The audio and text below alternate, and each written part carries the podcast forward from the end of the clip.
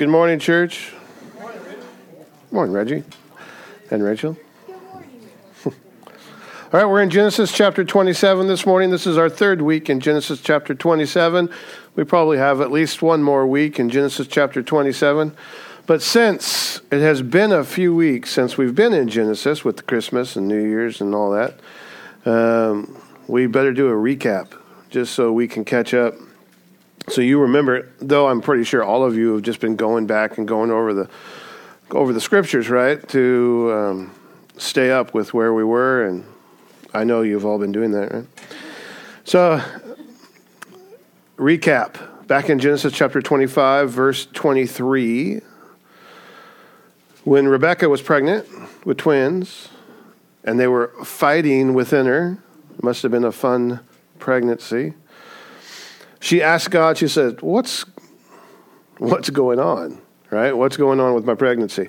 What is going on within me? And God answered Rebekah, and he told her this. He said, Two nations are in your womb. She's probably thinking, I thought it was just like two children. Two nations, two nations are in your womb, and two peoples from within you shall be divided. The one shall be stronger than the other, the older shall serve the younger. That was a promise from God concerning Jacob and Esau. Now you're going to assume that this promise was passed down. And what I mean by that is that you assume that Isaac and Rebekah, right, told this promise to Jacob and Esau.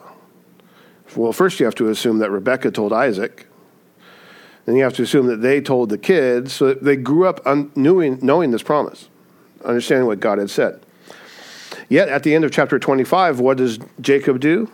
He tricks Esau into selling his birthright. And as Martin Luther put it, that is Jacob that was buying something that was already his, and Esau selling something that didn't belong to him.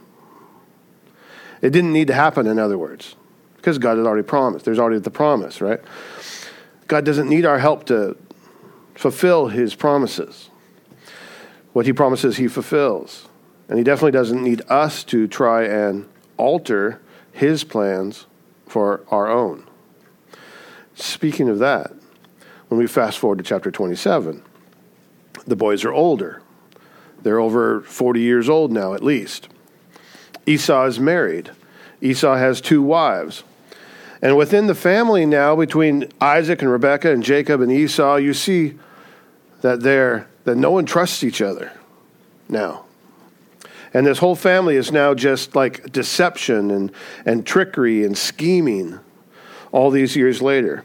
Because what they've done is they've substituted scheming for believing, and the family life has turned tragic rather fast, actually. Right? But it starts with the father. You know, when we started chapter 27, who did it start with? It started with Isaac, the son of Abraham. Right? Old and blind Isaac. He's easily over 100 years old now. Now, Isaac and Rebekah had chosen favorites. Isaac had chosen Esau, and Rebekah had chosen Jacob. And Isaac seems to be, at the beginning of the chapter, seems to be trying to circumvent God's promises, trying to bring forth his own desires. He understood what God had said to Rebekah.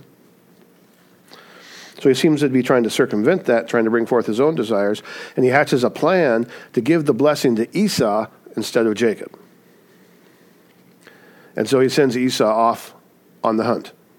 Right? Go out, kill some game, come back, cook it for me the way that you do, that I like so much, right? And I'm going to give you the blessing in return.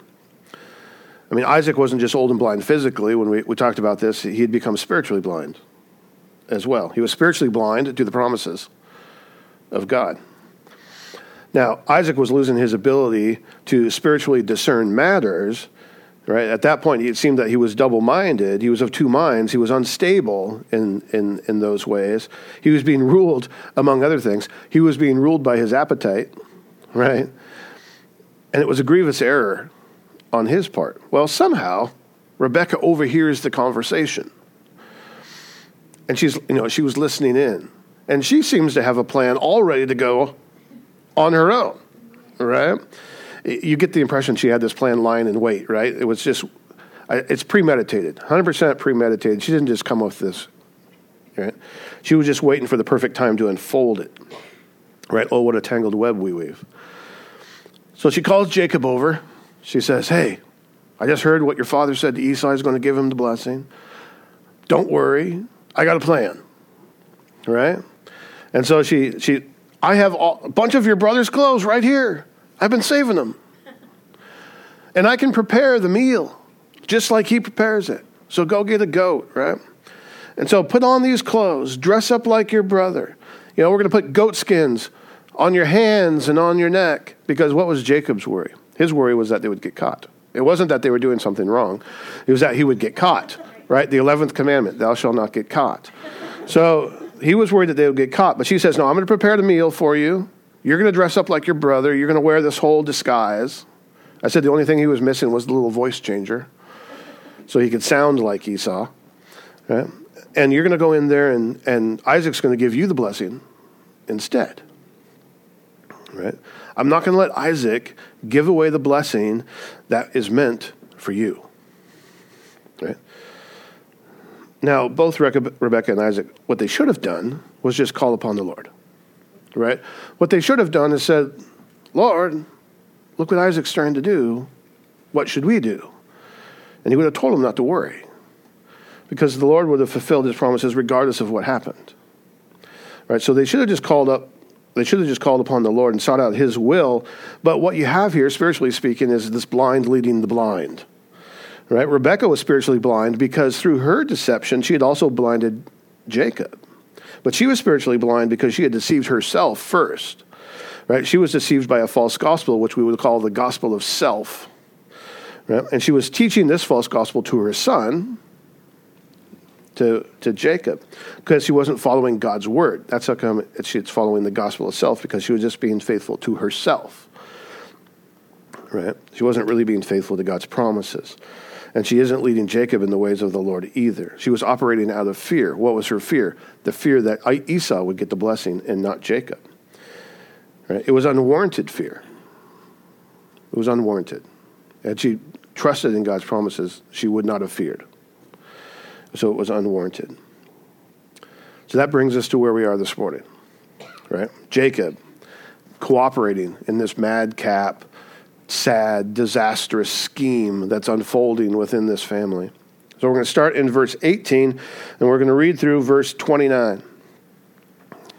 Actually, I'll back up a little bit. I'll start with verse 15 just for context. It says, And Rebekah took the best garments of Esau, her older son, which were with her in the house, and put them on Jacob, her younger son. And the skins of the young goats she put on his hands and on the smooth part of his neck. And she put the delicious food and the bread which she had prepared into the hand of her son Jacob. So she gave him everything he needed to be able to go in and deceive his father. And so he went into his father and he said, My father. And he said, Here I am. Who are you, my son? And Jacob said to his father, I am Esau, your firstborn. I have done as you told me. Now sit up and eat of my game, that your soul may bless me. But Isaac said to his son, uh, uh, How is it that you found it so quickly, my son? And he answered, Because the Lord your God granted me success. Then Isaac said to Jacob, uh, Please come near that I may feel you, my son, to know whether or not you are really Esau. So Jacob went near to Isaac his father, who felt him, and said, The voice is Jacob's voice, but the hands are the hands of Esau. And he did not recognize him because his hands were hairy like his brother's Esau hands. So he blessed him, and he said, Are you really my son Esau? And Jacob answered him, I am. And then he said, Bring it near to me that I may eat of my son's game and bless you. So he brought it near to him, and he ate, and he brought him wine, and he drank. And then his father Isaac said to him, Come near and kiss me, my son. And so Jacob came near and kissed him, and Isaac smelled the smell of his garments and blessed him, and said, See, the smell of my son is as the smell of a field that the Lord has blessed. May God give you of the dew of heaven and of the fatness of the earth, and plenty of grain and wine. Let peoples serve you, and nations bow down to you. Be Lord over your brothers, and may your mother's sons bow down to you. Cursed be everyone who curses you, and blessed be everyone who blesses you. Let's pray. Lord, I thank you for your word, and I thank you for this message. And I pray, Lord, that your spirit speak to us, and that we can apply this specifically in the day in which we live today. The truth that we can learn from this chapter, a truth of how not to be and how not to act in the midst of the world. So we just pray, Lord, that you just speak this to us. And you just work this out in our hearts, Lord. And we thank you for this. In Jesus' name, amen. Let's start with a joke. Minister told his congregation, he said, Next week I'm going to be teaching a sermon about the sin of lying. Oh, that's what we're going to be talking about. He said, To help you understand my sermon for, for your homework, what I want you to do this week until next Sunday is I want you all to read Mark 17. So the following Sunday, he prepared to deliver his sermon, and the minister asked for a show of hands. He said, All right, how many people this week read Mark 17? And the entire congregation lifted their hands up. And he said, Great, Mark only has 16 chapters. So I will now proceed with my sermon on the sin of lying. We're speaking about lying this morning. Jacob the liar. Right, we've had Isaac, who was old and blind, and we've had Rebecca, who is very deceiving in her ways. It's a very dysfunctional family right now. Um, God fearing dysfunctional family, mind you. Just so you know that they're out there. You already knew that probably. There was a recent poll done just this last year that said 53% of Americans said that they're pretty good at spotting when someone is lying to them. Are you good at spotting when someone's lying to you? Some people say it's really easy right, for them to be able to determine if someone's lying to you. Some people say it's not very, it's not easy at all. It's hard. It, you can't discern the intent of the heart in, very, in a lot of different matters, right? I mean, there are times when your kids come up to you and they're just flat out lying to your face. And you know from the moment the first word comes out of their mouth that they're lying. And you don't say a word. You let them say whatever it is that they're going to say, and then you just look at them and you say, Really? All right? What do they do usually? Head goes down. There's kind of break out in a smile, is what they do, because they know they can't pull this off. They were going to try, but you know, you determined really quick that they were trying to pull a fast one on you.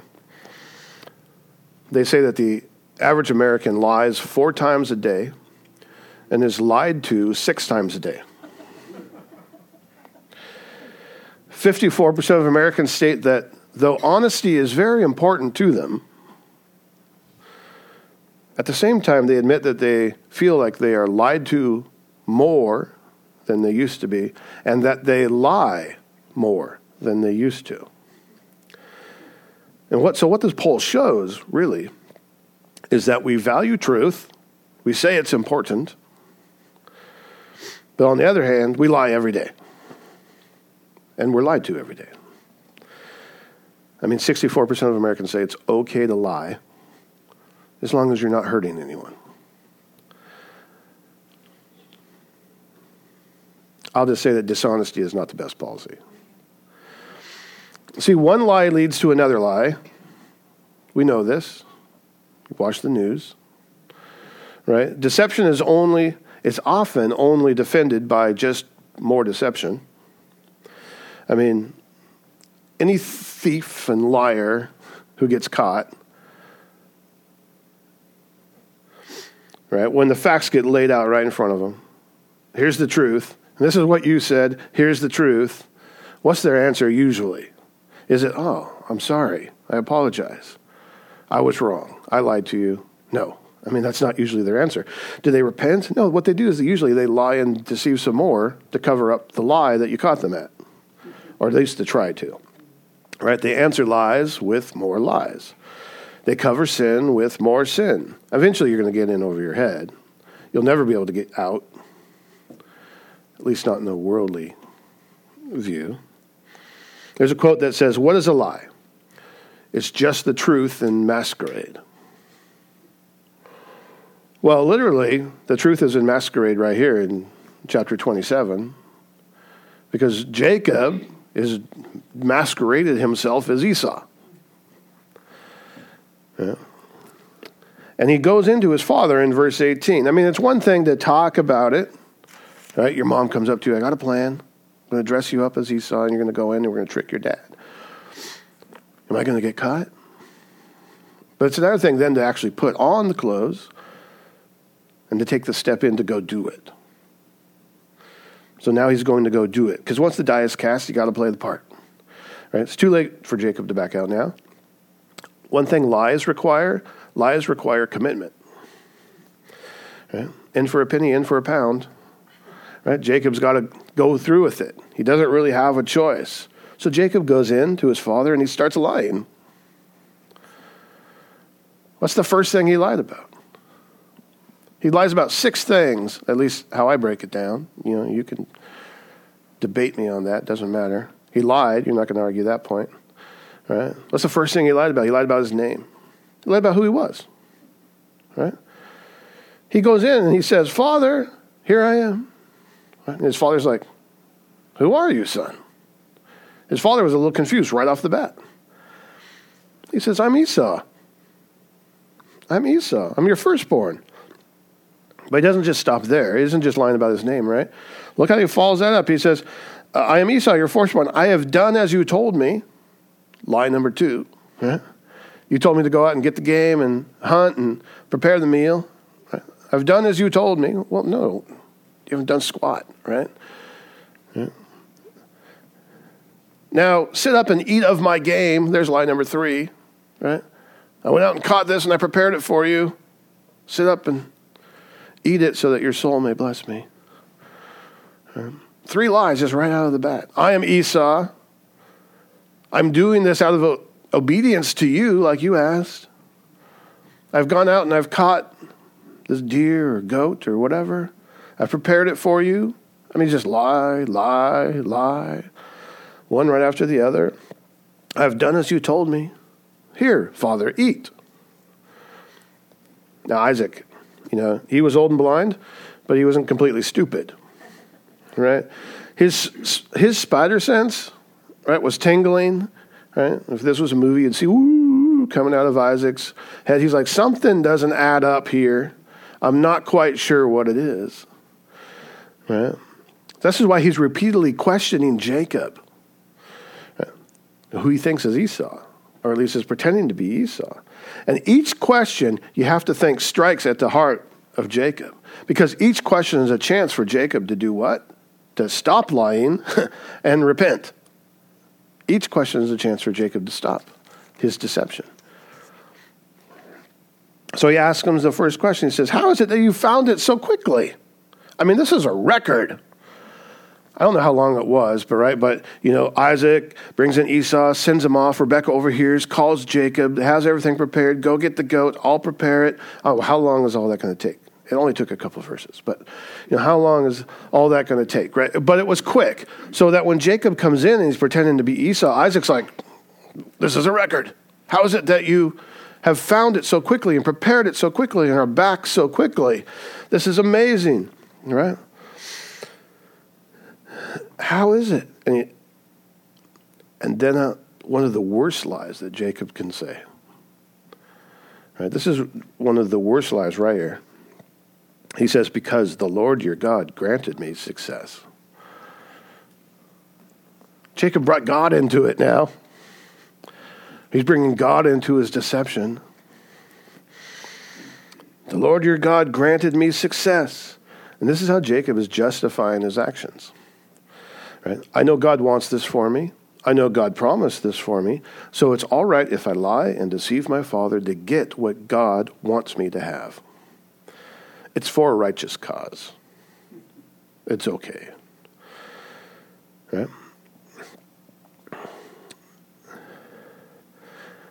He had the audacity to claim that God had granted him success.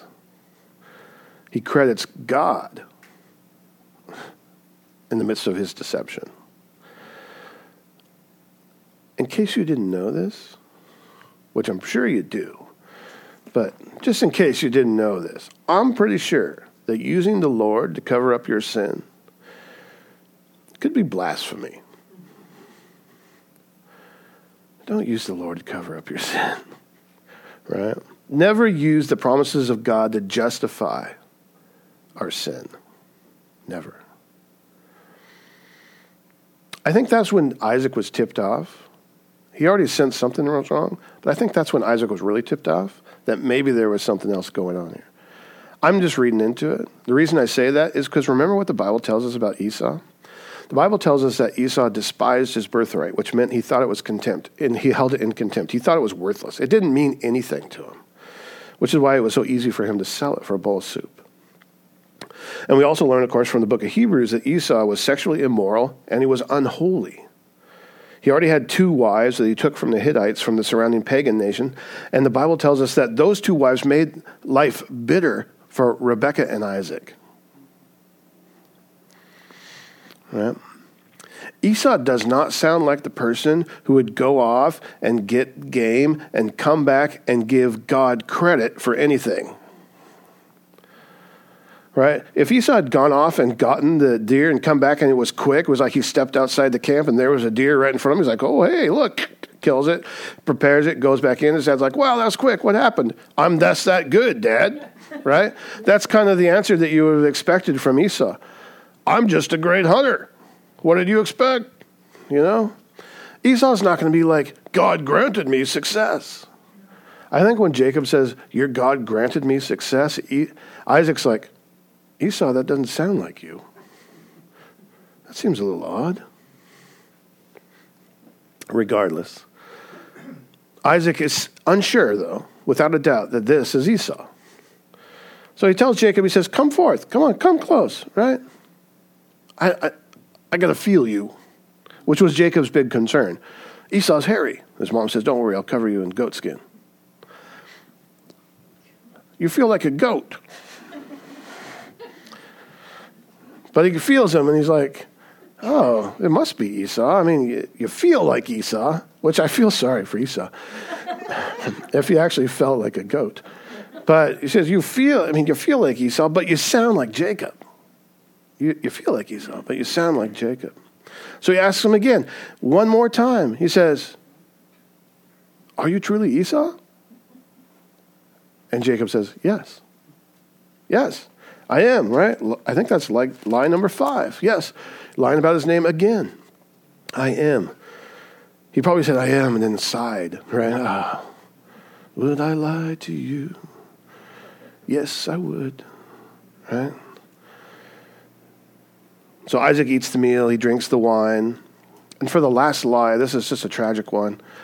Isaac asks for a kiss. And so Jacob comes near and he kisses him. And when he kisses him, Isaac smells his garments and he says, Oh, this is my son Esau. Right? But, but in that kiss, what is he lying about? He's lying about the love for his father. Because how do you love someone or say that you love someone and at the same time you're in the act of deceiving and lying to them? That was probably hard. I mean, it was very godfather of him. Yeah. But it was probably very difficult for Jacob. I, I mean, we know who Jacob becomes. Jacob's life isn't over. God has plans for Jacob. But this must have been difficult to deceive his father in this way. He was dishonoring his father, is what he was doing, with lies and deception. So I don't, I don't think Jacob was completely uncaring and heartless. So this had to be, in, some ways, t- really tearing at Jacob's heart to, to do this. But Isaac gives him the blessing.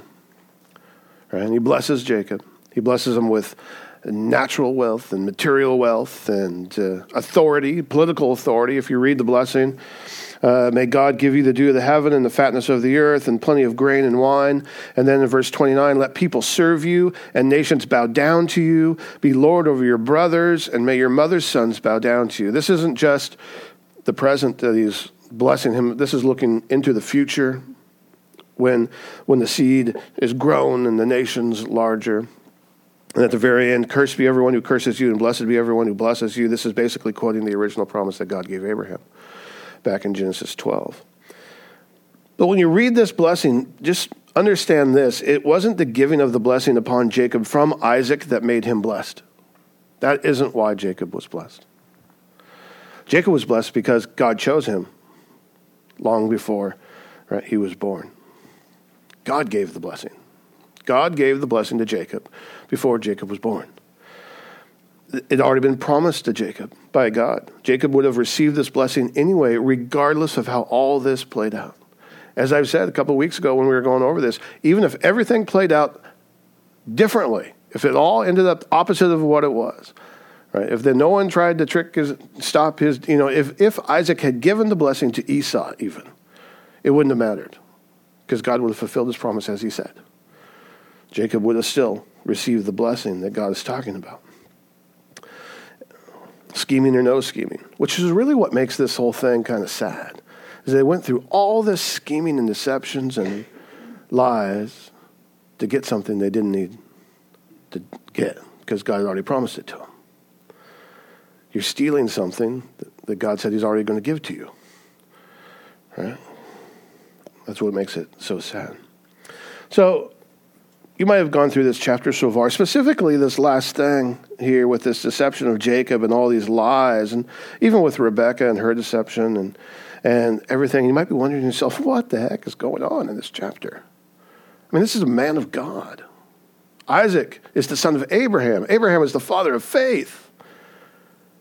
We're just talking a couple generations down the road, and it looks like they veered so far off the path. You know, what is happening to this line, the promised line here? You know, what's going on? Why is God allowing all this deception? Why is He allowing all these lies? Why are they acting this way? I mean, when you read Proverbs 6, verses 16 through 19, it says, There are six things the Lord hates, sevens that are, seven that are an abomination to Him. Right? Haughty eyes, which is a reference to arrogance, a lying tongue, a lying tongue, oh, right? Hands that shed innocent blood, a heart that devises wicked plans, feet that make haste to run to evil, a false witness who breathes out lies, which is just another way of saying a liar, because isn't every liar a false witness? And one who sows discord among his brothers. When you look at that in Proverbs, and yes, I know it hadn't been written yet, and they didn't have the law, and we don't even have a nation Israel yet, but when you look at that and you look at God's word, because God's word doesn't change, we, if we read the Bible and we look at everything that He says about lies and what He thinks about lying, He's pretty clear cut, right? God's word is pretty clear cut. Don't lie, right? Don't lie. So when you look at all that, and then you compare it to this chapter, you think, how many of those things did they break right here just in this chapter? I mean, Proverbs 12, 22, lying lips are an abomination to the Lord, but those who act faithfully are his delight. But yet, here they are lying and scheming and getting, you know, basically stealing the blessing that what that God had already promised to Jacob that they didn't need to steal. And it seems like almost as if it's being honored. Their deception and lies are being honored by God. There are many instances throughout the Bible, right, of godly men who accomplished the will of God through less than godly ways. Right? People who even lied and deceived, and it would seem that God blessed those lies and that deception. I mean, just a couple of examples. Rahab lied in protecting the Israel spies. The Hebrew midwives lied and deceived the Pharaoh, the king of Egypt, right? And he wanted to kill all the infant males. Uh, and it says that God dealt well with the midwives, which means that he was pleased, right, with their deception. Obviously, it saved lives. So there are trickeries and deception and lies. Again, it comes back to the intent of the heart that God honors depending on how they're done and what they're done for. Right? And that's just a couple of examples.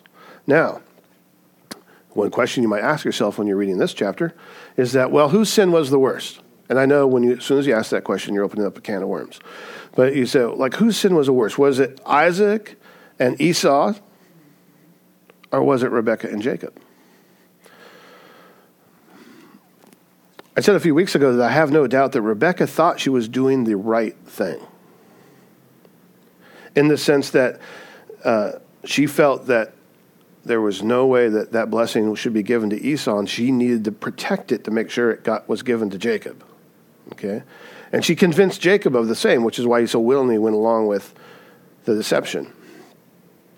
Now, I'm not 100% convinced of this myself, but possibly Rebecca thought when she told Jacob, if you go back and remember what she told Jacob when she was telling him about her plan, she's, he says, Well, you know, what, what if I get caught and I get a curse, right? What if my father curses me instead of blesses me because I get caught? And she tells him, Let your curse be upon me, son. Right? It's possible that Rebecca thought that whatever judgment came her way or came their way, because of this deception and these lies, it would be better than what might be coming to Isaac and Esau. Because what were they doing? They were opposing God's will. God had clearly said that the older would serve the younger. And it would seem that Isaac was trying to circumvent that. So she might have even been thinking listen, if we don't do this, there's some bad judgment that's coming down for Isaac and Esau. We need, we need to protect them, and we need to protect you.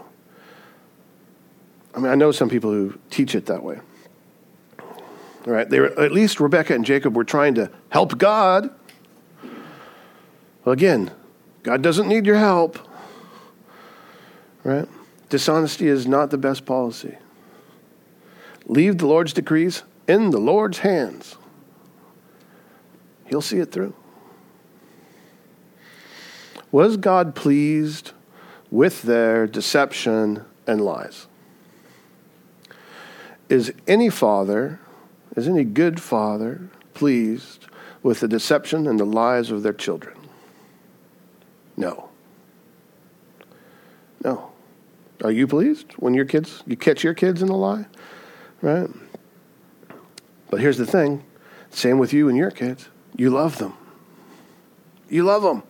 God loved Rebekah and Jacob. God loved Isaac and Esau. God loved them.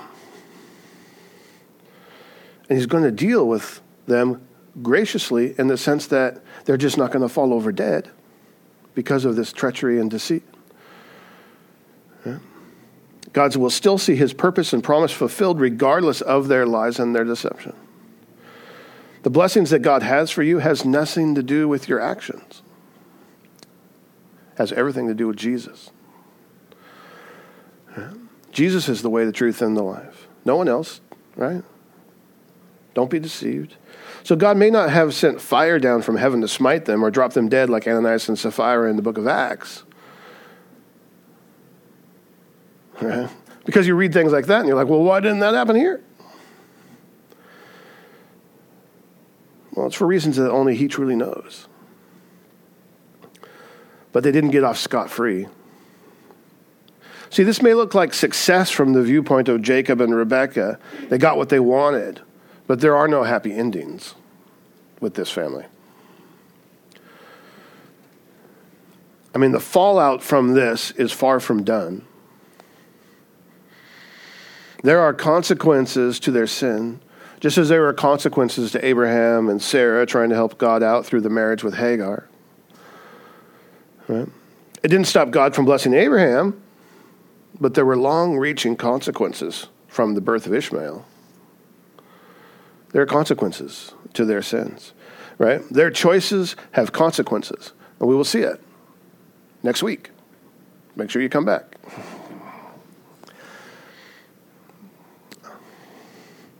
There's a quote that says, Don't tell me any lies unless you're absolutely sure I will never find out the truth. I'll just give you a little sneak preview, right? Hashtag they found out the truth. The truth was found out. So, what do you need to take from this? What is this teaching us? Obviously, this whole chapter has been a lesson for us on how not to be right? Ways for us not to be spiritually blind about things, ways for us not to be deceived, for us to be discerning, using godly wisdom, God's word, to help us understand what's going on and how to go about things, especially in the days in which we live here today. So, what can we take from this for ourselves? Well, Colossians 3, chapter, chapter 3, verses 9 to 10 says this. It says, Do not lie to one another. All right? Seeing that you have put off the old self with its practices, and you have put on the new self, which is being renewed in the knowledge after the image of its creator. It's real simple. Don't lie. It's real simple. It's a very, there's a very valid reason why God does not like lying. Right? It's very simple. Because when you lie and when you deceive, you are doing the work of Satan. And you're like, don't tell me that. Uh, don't tell me that. I don't want to hear that because of what I just said a few minutes ago. But remember, Jesus, when he was speaking to the Pharisees in John chapter 8, he says, You are of your father, the devil. And your will is to do your father's desires. He was a murderer from the beginning, and it does not stand in the truth, because there is no truth in him.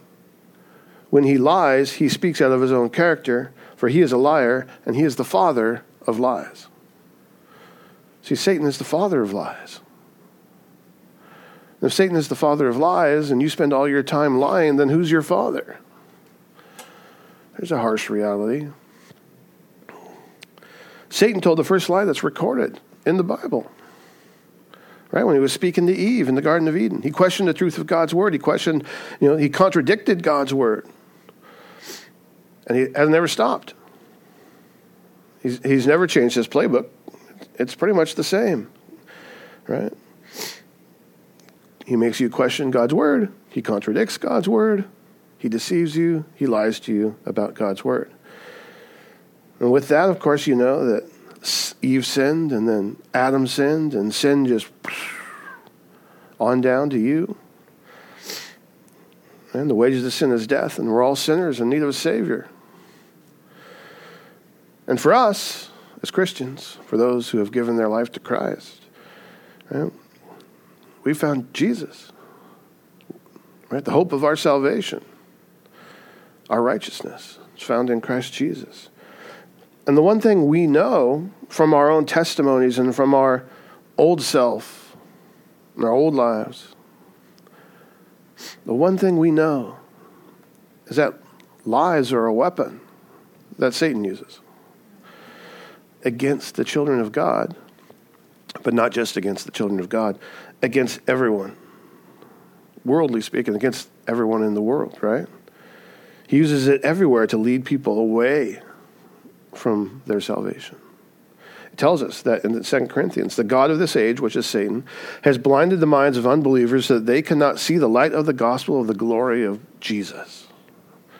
Right? Of Christ Jesus. So he uses lies like there is no God and and God doesn't love you or your good works are enough or you can purchase your way into heaven. And sometimes you hear those lies from people up front behind the pulpit. Right? Benny Hinn, you can buy, you know, just keep donating more money and you'll be righteous. And you won't have any more problems. And you'll have no more financial problems. And I won't either because you keep giving it to me.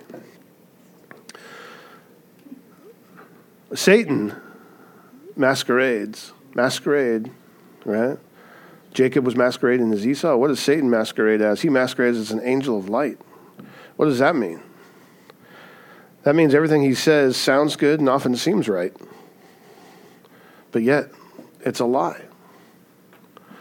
It's a lie that we often fall into, that we often believe. We're living in a world of lies, in a world of deception, right? Where they just lie straight to your face to get them to do whatever it is they want you to do, and then later will tell the truth at midnight when you're sleeping. So you didn't hear that press release come out. I've made 10 million more jobs. Midnight actually meant 10,000. Sorry, the number was off. I'm going to reduce your, I'm going to get rid of all your debt or all your school debt. Later, oh, it's unconstitutional. They know they're telling you lies at the beginning. They know what they're lying to you about. They're just going to keep on lying. We're living in a world of lies. We're living in a world of lies, and we cannot be children of lies. We cannot be liars.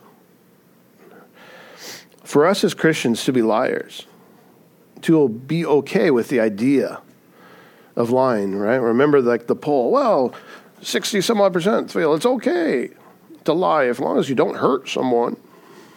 Right? It should never really be okay.